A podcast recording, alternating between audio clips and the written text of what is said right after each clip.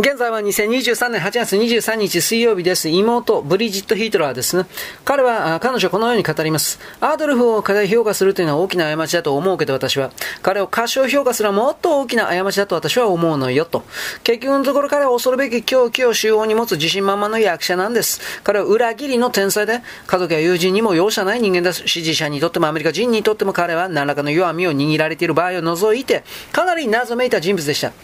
シャープ、ストライヒやゲーリングも同じように弱みを握る立場にあったと思います。私に言わせればアドルフはずる賢い偽善者でおそらくその中でも群を抜いてました。いつも周到に計画をしていたから彼の名の元に行われた行為に対して個人的な責任を問われないんです。今もドイツの名の元に犯した罪に関する申し開きの準備をしているのは間違いありません。それは私ではないと彼は言います。それもこれもドイツ国家を行ったことはドイツの人民の名のもとに問う。ドイツ人民の投票で私はあっさり選ばれたので私は自力で何もしていないと。まあ、妹さん曰く。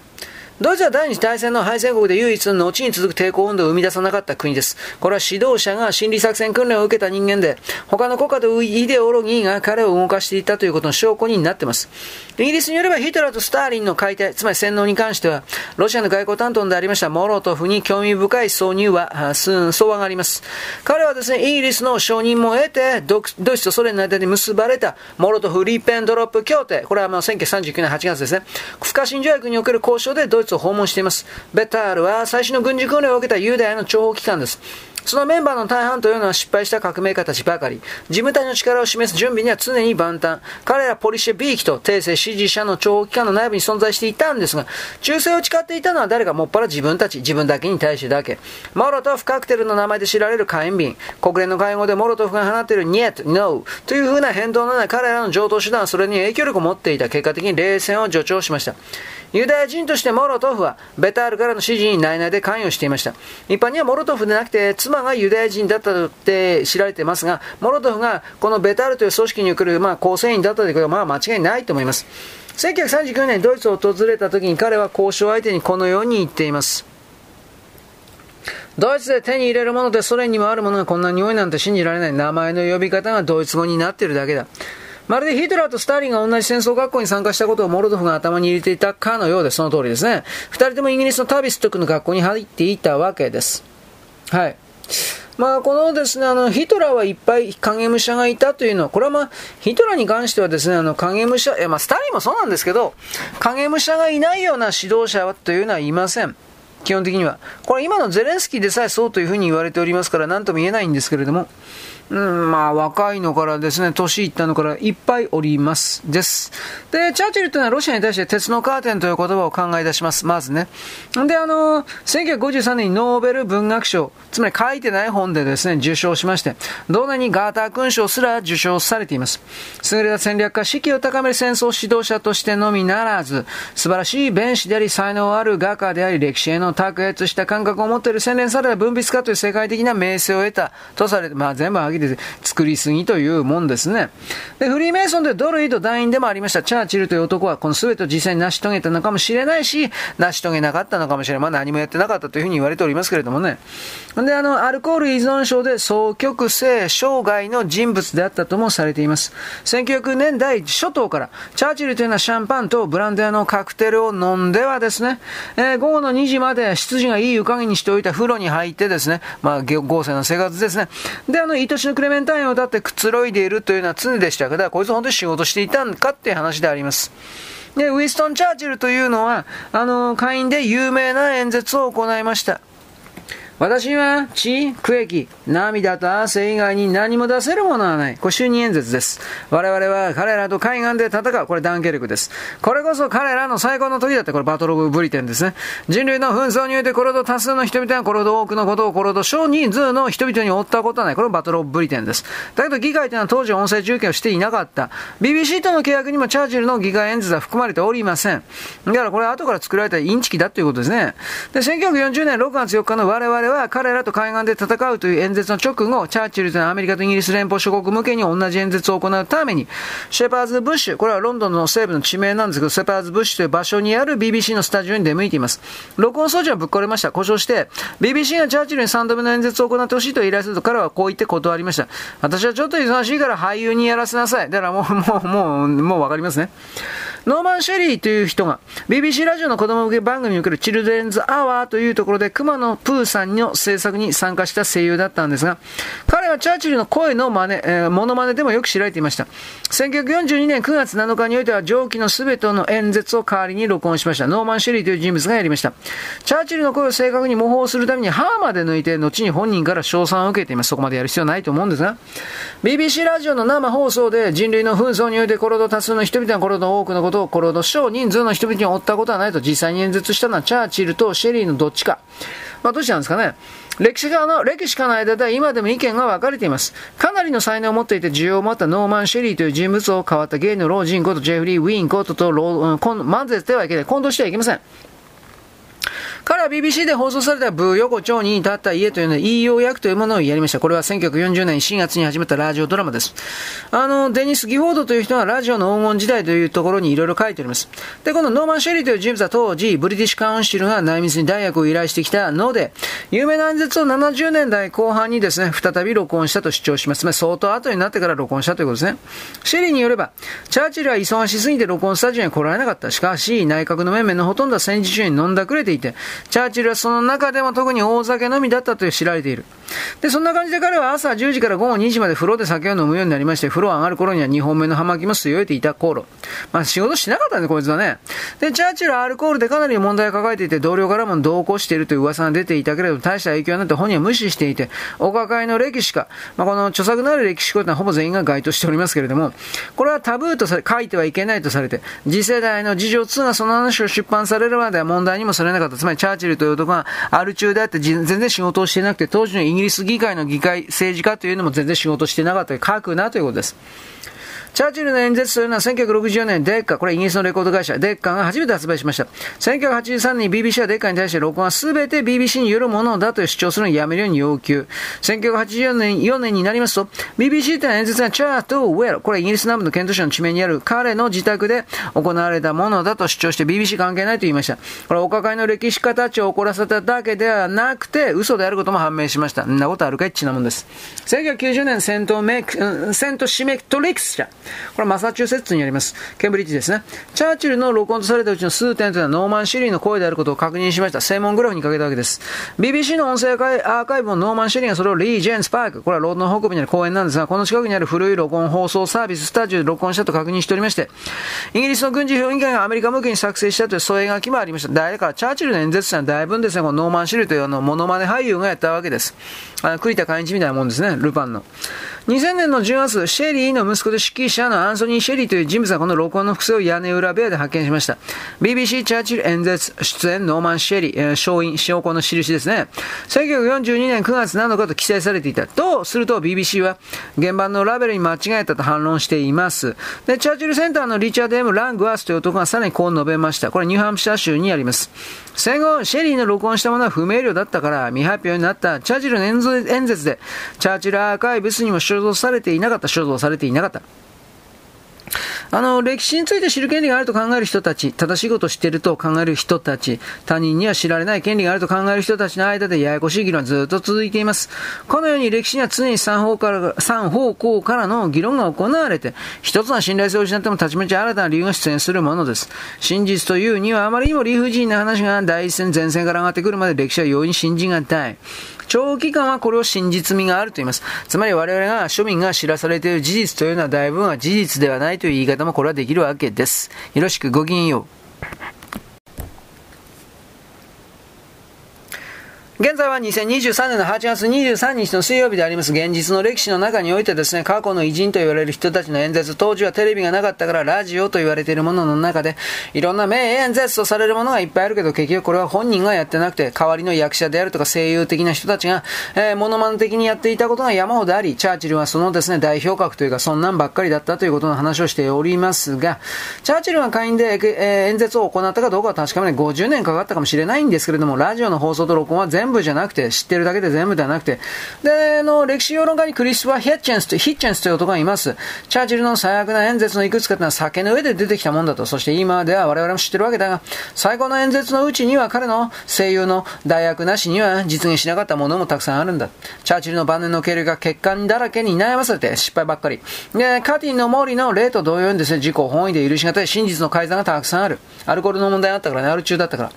長寿だった件についてはすっかり叫びたりだった皇太子も101歳まで生きております。だからチャーチルの絵画にも本人の作家疑わしいものたくさんあります。当時は多芸多能なルネサンス的教養人になるのが流行っていた。ヒトラーの最初の影武者、これはいたんですね、当然。11年から13年、2年間、雇われて仕事をするような芸術家も多数存在しました。チャーチルはハーロー校時代によってこのようなルネサンス的教養人らしいとか少しもなくて、そやでですね、野蛮な男だったんで、学校では努力した様子もなければ罰を受けろとひどい成績だった。彼は3回も入学試験を受けなければならなくて、102人のクラスの最底辺でケツ、ケツの方で、かろうじて王立陸軍士官学校に進む資格を得た。この疑惑の中でひいき目に見るんであれば、チャーチルが持っていた知識というのは学校で生かされなかった可能性があります。平凡だけれども技術的に出来栄えが良かった絵画作品のおかげで大いの士官学校にも入学を許可された、下駄吐かされられたわけです。チャーチルの有名な演説についても議論はずっと続いている。後にですね、イアン・フレーミング原作の映画、地域地域バンバン、これはあの、ギャグっぽいけど、そういうちょっと政治的なんですが、スクラプン・シャース教という演じたジェームス・ロバートソン・ジャスティースの声で、BBC が放送したという説もあります。しかしこれはちょっと違うだろうと。ノーマン・シェリーが最初にですね、ウィストン・チャーチルとしてラジオ放送に登場したというのは1940年6月18これで録音し、これは1940年9月7日、これを行った後も、別の俳優が実はチャーチル演じてイギリスの戦争指導者であるトニーは飲んだくれてるか、他の国にいるか飲んだくれたか、うつ病になっていたかという口実で他の国にいた。もうめちゃくちゃですね。レスリー・ハワードは映画のバークレーススクエアにおいて、ベニ運びにおいて、主役を務めたんですが、後にマイ・フェア・レディでですね、リメイクされますけど、ピーグ・マリオン、これジョージ・ヒギスの役ですね。世界的名詞風と富にされるアーシュラ・ウィルクス。まあ、いろいろ答えということなんですが、レスリー・ハワードが、実はこのホモであると、チェルシー地区に住んでいるアパートメント一つ持ってる同性愛者ホモであって、からロンドンの公衆トイレで不明な性的行為に及んでいるところを同性愛行為の現行犯で逮捕される発展場だったんですね。告訴される代わりに軍事基地に連行されまして、その後3ヶ月間によってウィストン・チャーチルの真似をする訓練を受けました。で、彼はそれがいわゆる肉の缶詰作戦、これに身代わりとして階段の死体を用いることをこのように称しています。イギリスにはこの作戦がいっぱいあります。ハワードは既婚でありました。レスリー・ハワードは既婚者、結婚しておりまして、同性愛だった情報は一般にはないのですが、このためには知らされなかったんですが、考えてみれば飛行機の乗務員たちだって聞かされていなかったわけです。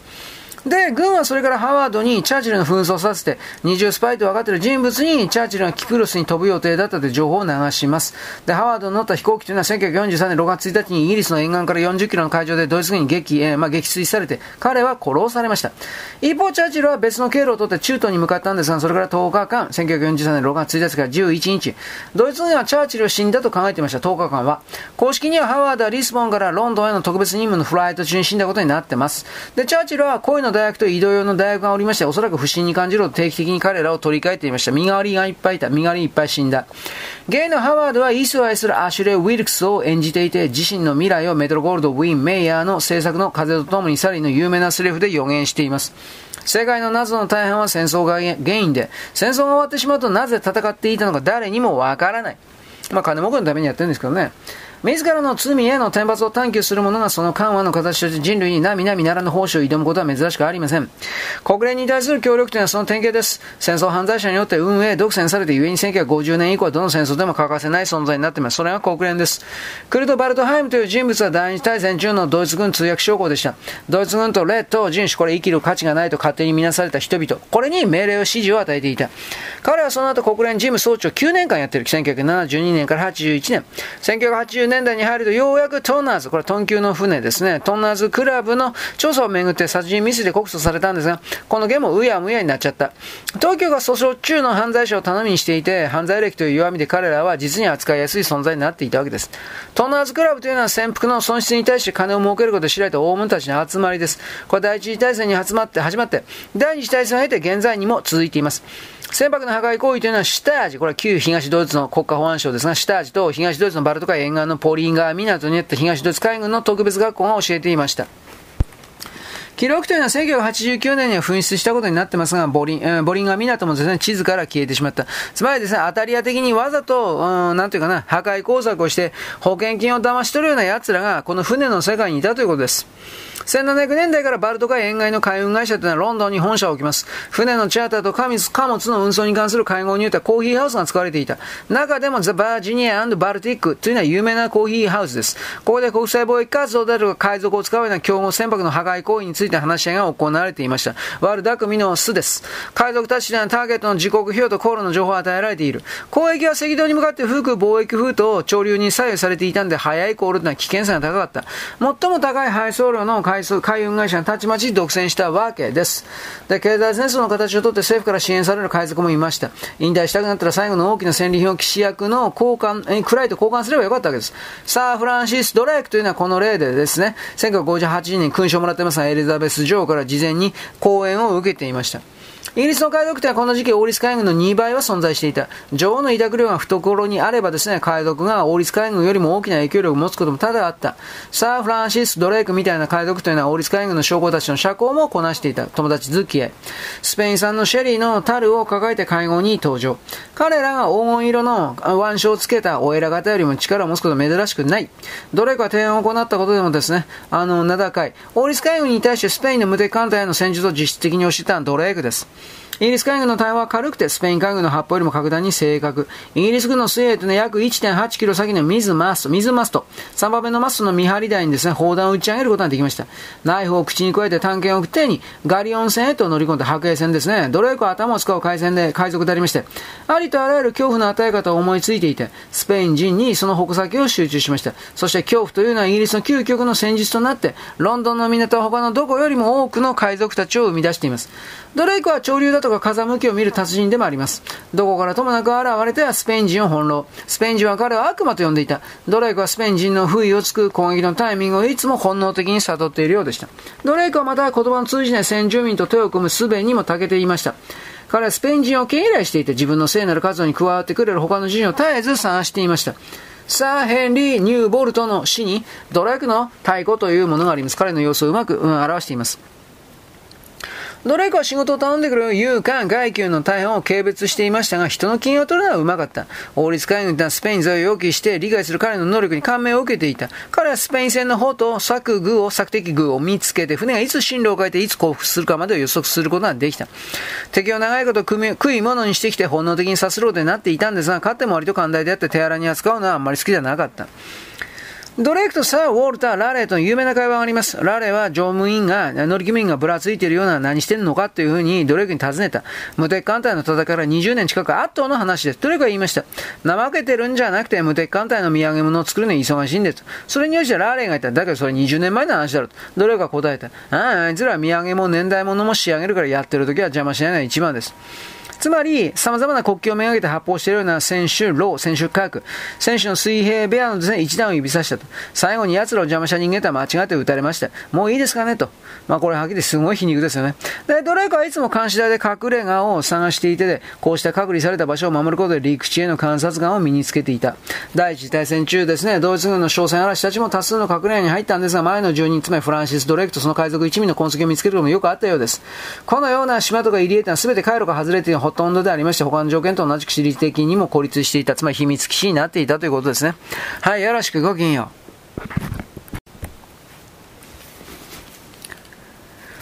現在は2023年の8月の23日の水曜日であります、あの、海賊ドレイクの話をしているんですが、まあ結局ですね、あの、トンナーズクラブ、そのね、潜伏にですね、ぶっ壊したりですね、いろいろ悪いことして保険金を騙し取る的な、まあいろんな海賊行為をしていたような奴らという言い方をしますけれども、こういうベテランのゲリラ、まあ海賊を使ってですね、儲けていたトンナーズクラブ。これ商業会員の世界では有力な存在になったんです。ライバルの輸送を排除するのに海賊を使った。元国連事務総長のクルト・バルト・ファイムという男は通訳将校として列島人種殺害の指示を出しただけではなくて、このような件にも関与していたわけです。犯罪は組織まで実に扱いやすくなります。1970年代、インターポールというのはブリュッセルで大掛かりな小児性愛のスキャンダルに関与したということですっかり軟化してしまいました。インターポールというのは小児性愛者の被害者のためにホテルを運営したんですが、それを児童ポルノの映画に利用されて結果的に自分たちの目的と正反対の行動を取りました。つまり児童ポルノ用のですね、撮影ホテルになっちゃったわけです。インターポールというのは設立当初ゲスタッポの一部だった状態から未だに回復できていない。これは現在でも。大きな改革を行ったと彼は主張するが、いわゆるな、ヒトラーの写真は下ろされたねと言ってる程度です。つまり内容は変わってない。チャーチルはそしてその後ですね、イギリスで少なくとも3件の暗殺に関与したことが明るみに出てます。イギリスはチャーチルの戦争犯罪と失敗を隠蔽しようと躍起になっていた。BBC テレビが2002年に変更した活動を行いました。2002年の11月にチャーチルが歴史上最も偉大なイギリス人に投票で選ばれたんですが、それは彼のことばかりが注目されて他には誰も目立って取り上げられることはなかったからです。人口6000万人の国で100万人の投票だけが受理されて元はガリ・ポリの肉屋として知られていたウィンストン・チャーチルが史上最も偉大なイギリス人の栄冠を授けられた。5900万人は投票しておりません。残りは BBC のやったことです。つまりその一方でですね我々の知らない何かが歴史を停滞させている。未だにはっきりしていないことは何か。ヒトラーの和平交渉計画。A のスイまあ、ヘスのイギリス行き。これ言いましたね前に。本物のヘスが死んだこと。ヒトラーがベルリンから逃亡していつどこで死んだのか。これはイギリスの1100年間公表禁止のの規則で隠されたままです。つまり本当のことはイギリス知ってるわけです。ヒトラーはヨーロッパを獣の獣の吠える不毛の地と、まあ、このように変えた人物だと考えられています。これは旧約聖書の新明記の中にあります。これはもともとフィリピンのサマール島での戦いに対するようなアメリカの計画でありました。彼らが戦争に赴く口実を作るために戦争と侵略の計画がこっそり他国に販売されていた。アメリカ1900年にサマール島を根絶やしにするために獣の吠える不毛の地を作る計画をイギリスに販売したんですが、イギリスは自分たちがそれを買っていたことに気づかなかったということ。900年から39年。で、イギリスというのはアメリカへの真珠湾攻撃のために、その計画を1925年に日本に販売しました。これは完了するまで16年かかりました。1925年から41年、お見事とは言えるでしょう。ヒトラーというのはイギリスの工作員でありまして、フランスを滅ぼすためにイギリスのフリーメイソンと王族にも協力した二重スパイと言えます。バルタ・シュテンネス陸軍隊は、1930年にベルリンでイギリス人の来客にこのように言いました。ヒトラーはあなたの国に対して密かに変わった興味を抱いていました。しかしそれは愛情に近い感情だった。あなた方は戦うつもりがなかったのは確実ですが、彼が活動を始めてかなり早いうちから戦争を起こそうと心に決めていたのも間違いないです。ドイツ軍の参謀幕僚というのは第一次大戦が終わったらすぐに1918年11月に言った第二次大戦の計画に着手していました。イギリスへの支援策として、ヒトラーというような配下の諜報機関がイギリスに対してスパイ活動をすることを禁じていた。これを隠すためにですね、ヒカレはフリーメイソンとカトリック教もドイツ国内で禁止した。木曜日と日曜日に国民への影響が多少生じたんですけれども、このおかげでイギリスの情報部員というのはドイツでの地下活動を続けることができたわけです。イギリスのスパイたちの多くというのは両国間の定期を完全に無視して、で平時であるかのように取引を続けたんですが、好条件を負けにつけました。ドイツ空軍の計画というのは家の仕上げをする値段で変えたほどであります。計画にかかっていたヒトラーというのは影響力の大きい情報というのは全世界で自由に流れるのに目をつぶっていた。自動車があって部隊や兵器の火力を従えている限り彼は満足だった。ヒトラーですね、毎晩長編映画を2本見ては空想の世界に浸っていた。例えばですね、保身的な孤独な男性が若い独身女性に誘われるといった1938年の星は輝くという映画。アーサー王伝説を甘口にした感じの作品です。だけど一番のお気に入りというのはベンガルの早期兵、槍騎兵でありまして、これはイギリスがインドの北の国境を保護する代わりに支配するといったマフィアの戦術があるとすればそのような手本のような作品です。我々は占領という手段で君たちを守る。そうさせないなら我々は君たちの敵を動かす。彼らも我々の支配下にあるのでどうだね、どちらを選ぶのかねというようなもんです。SS でヒトラーの護衛官の一人であったヘルベルト・デーリングという男がいます。これは1936年から43年在任しております。このように語りました。それはヒトラーが心待ちにしていたお気に入りの映画だった。腰を下ろして始まるぞ始まるぞと手を揉んでいました。巨大な大英帝国、そしてあのようなかなり少ない人員でどうやってインドを樹立管理して治安を保ったかをよく語っていたわけです。ヒトラーにとってイギリスによるインド支配というのは、アーリア人種の優位性を示す完璧な証拠と言えました。イギリス人から学ぼうではないか5万人の兵士を含める25万人が400万人のインド人を統治したんだと。イギリスにとってのインドというのは我々においてはロシアの領土に該当するだろうと言ったわけです。ドイツ軍の将官たちが全員ヒトラーの野心的な計画に賛成したわけではありません。ベック大将というのはヒトラーがドイツを世界戦争にまた導いていることにびっくりしまして、地下組織を通じましてイギリスにこれを通達して、イギリス外務省のサー・フランク・ローバーズというこの人と接触しています。これはベックにとって命取りでした、実は。というのも、イギリスは60年間かけて戦争の手はずを整えていたわけで、1907年にはスターリンを送り込んだ1912年のヒトラーを訓練した第一次大戦の末期においてから重点的に努力を重ねてきたのがイギリスだからです。スターリンというのはイングランドに4年近く住んで訓練を受けて完璧な英語を話して、ヒトラーももちろん同じであったわけです。こういうことをですね、知らない人がですね、えー、なんていうかな、まあまあ、ね、戦争をしたくないんだ、起こしたくない。まあ、彼にとっては平和なんですけれども、そうは問屋が下ろさないということが動いていたということですね。さあ、フランク・ロバーツ。彼は、つまりベック大将は、イギリスとフランスがヒトラーに立ち向かってくれるんだったら、ドイツも彼に何らかの手を打つのですがと言ったわけです。で、これに対してイギリスどう言ったかというと、それなら彼に対してもう行動に出た方が良くないですかそれなら我が国も手を貸せるかもしれないと返事をした。だけど、ヒトラーが出世していくと、ベック大将たちが行動に出られる確率は低くなったわけです。ベック大将はミュンヘンでヒトラーに立ち向かうために、全が引いてもイギリスの力を、必要としていたと。それに応じるどころか、イギリスはそっぽを向いてですね、自分たちの本をするヒトラーを見守り続けたわけ。イギリスのネビル・チェンバレン首相というのはヒトラと和平交渉のためにドイツに3回足を運んだんですが、最後の訪問においてミュンヘンを立つ前に彼は飛行機の肩を割れて会見を行いました。少年の頃私は繰り返したもんだ。最初にうまくいかなかったら何度も何度も挑戦してみると。私が今やってることはそれだ。戻った時にはヘンリー4世に登場するようなホットスパーみたいに、このイラクサという危険から抜け出して安泰という花を摘んだと言いたいものだと願っているという。まあ、チェンケチェンバーズ先生、まあ、世間知らずだったんですね。おしゃればっかりだという、まあ、エクボなる思わな人物でありまして、誰からも愛されるおじさんという風勢で、風体でありました。戦時中の首相というタイプでは、うん、間違いなく、これっぽっちもなかった平時の人ですね。それでも彼は希望と誤報ばかり与えられて、結局何も達成しないことを運命づけられてしまった。イギリスの操り人形だったと言えるでしょう。イギリス政府は彼の演説に痛く困惑して、ヘンリー4世に登場するようなホットスパイみたいな部分をカットして、イラクサを不明瞭にして、聞こえづらくして、メタルとも聞こえるようにしました。チェンバレンの演説はひどい出来になったんで、チャーチルが首相になると彼は素晴らしく残って、映って、イギリス人はみんなチャーチルを熱心に支持したけれど、その先に待っているのは和平ではなく戦争でした。ミュンヘン会談だったのは1938年9月29日に真新しいナチス総統官で行われて、翌日総統早朝まで続けられています。ヒトラー、チェンバレン、ムッソリーニが参加しまして、フランスの首相、エドワールド・ダラディエと、あチェコ大砲も来てたんですが、ヒトラーは彼らを入れるの拒絶。ムッソリーニは会談の中で自国の要求を示したんですが、このその日早くですね、ナチスが提供したものであって、ヒトラーが出したのと基本的には同じものの内容でした。会談中においてチェンバレンが言った、そちらには制服姿の若者多数います。すなと。ただヒトラーはこう答えました。だそちらもでしょうと。あなた方は彼らを救世主とか、救世軍だとか、ボーイスカートとか呼んでおられる。これに対してチェンバレンの返事は全くありませんでした。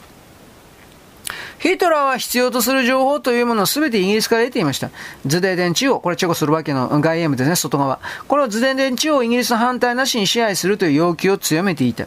で、領土と引き換えにですね、彼はチェンバレンに我々の時代に平和をと書かれた紙切れを手渡した。急進派のファシストのムソリーニとゲーリングの二人というのはとにかく思わで非常に英国的なチェンバレンを手荒く扱っています。ヒトラーの要求というのはそれがヒトラーの最終的な領土の要求である限り認められていた。ヒトラー喜びさんで普通ならありえない勢いでスキップしてしていったわけです。ドイツはズデーデンの土地を要求した理由というのはチェコの防壁が全部その地域にあったからです。ベック大将というのはもしチェコが抵抗してきた場合、ドイツが計りしない問題を抱えたとヒトラーに告げてました。彼はイギリスに対してヒトラーは戦争を命じた瞬間に逮捕されるとまで、まあ、通告していたわけです。はい。そのようなわけでですね、この第二次世界大戦に来る戦争計画的なものというのは、なんだかんだ言って大きなところではイギリスが策定していたんではないかという、この一、なんていうかまあ、いろいろバレてきたという、そういう言い方にしますね。よろしく。ごきげんよう。